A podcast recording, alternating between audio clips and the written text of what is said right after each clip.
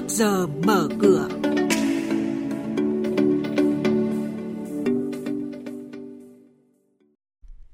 Thưa quý vị và các bạn, Sở Giao dịch Chứng khoán Hà Nội hủy niêm yết một số mã chứng khoán. Khối ngoại tiếp tục bán dòng gần 240 tỷ đồng trên toàn thị trường và những thông tin về thị trường chứng khoán sẽ được biên tập viên Nguyên Long và Bá Toàn cập nhật ngay sau đây.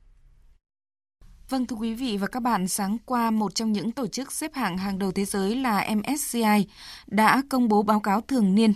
Đúng như các dự báo trước đó, Việt Nam không được đưa vào xem xét nâng hạng thị trường mới nổi trong lần đánh giá này. Ngày 20 tháng 5 tới, Sở Giao dịch Chứng khoán Hà Nội hủy niêm yết gần 450 triệu cổ phiếu VGC của Tổng công ty Vigracela, công ty cổ phần để chuyển niêm yết sang Sở Giao dịch Chứng khoán Thành phố Hồ Chí Minh. Cùng ngày 20 tháng 5, Sở Giao dịch Chứng khoán Hà Nội cũng hủy niêm yết hơn 19 triệu cổ phiếu SCG của công ty cổ phần xi măng Sài Sơn do thuộc trường hợp bị hủy niêm yết bắt buộc theo quy định. Sở Giao dịch Chứng khoán Hà Nội cũng sẽ tổ chức phiên đấu giá chào bán lô cổ phần của công ty trách nhiệm hữu hạn vận tải biển Đông Long do Trường Đại học Hàng hải Việt Nam sở hữu vào ngày 11 tháng 6 tới với giá khởi điểm hơn 90 tỷ đồng một lô cổ phần. Mới đây, Ủy ban Chứng khoán Nhà nước đã ra quyết định xử phạt hành chính đối với ông Chu Trường Giang, trước đây là nhân viên môi giới công ty trách nhiệm hữu hạn một thành viên chứng khoán Ngân hàng Đông Á, số tiền 600 triệu đồng do hành vi tạo cung cầu giả, thao túng cổ phiếu. Đồng thời, Ủy ban Chứng khoán Nhà nước thu hồi chứng chỉ hành nghề của ông Chu Trường Giang. Ủy ban Chứng khoán Nhà nước vừa quyết định đưa cổ phiếu của công ty cổ phần đầu tư và phát triển KSH vào diện kiểm soát đặc biệt kể từ ngày 20 tháng 5. Nguyên nhân do công ty cổ phần đầu tư và phát triển KSH tiếp tục vi phạm quy định về công bố thông tin trên thị trường sau khi đã bị đưa vào diện cảnh báo trước đó.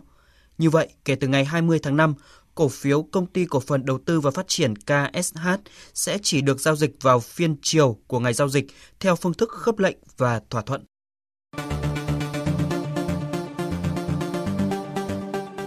Mời quý thính giả nghe chuyên mục Trước giờ mở cửa phát sóng trên kênh Thời sự VV1 từ thứ 2 đến thứ 6 hàng tuần vào lúc 8 giờ 5 phút đến 8 giờ 10 phút.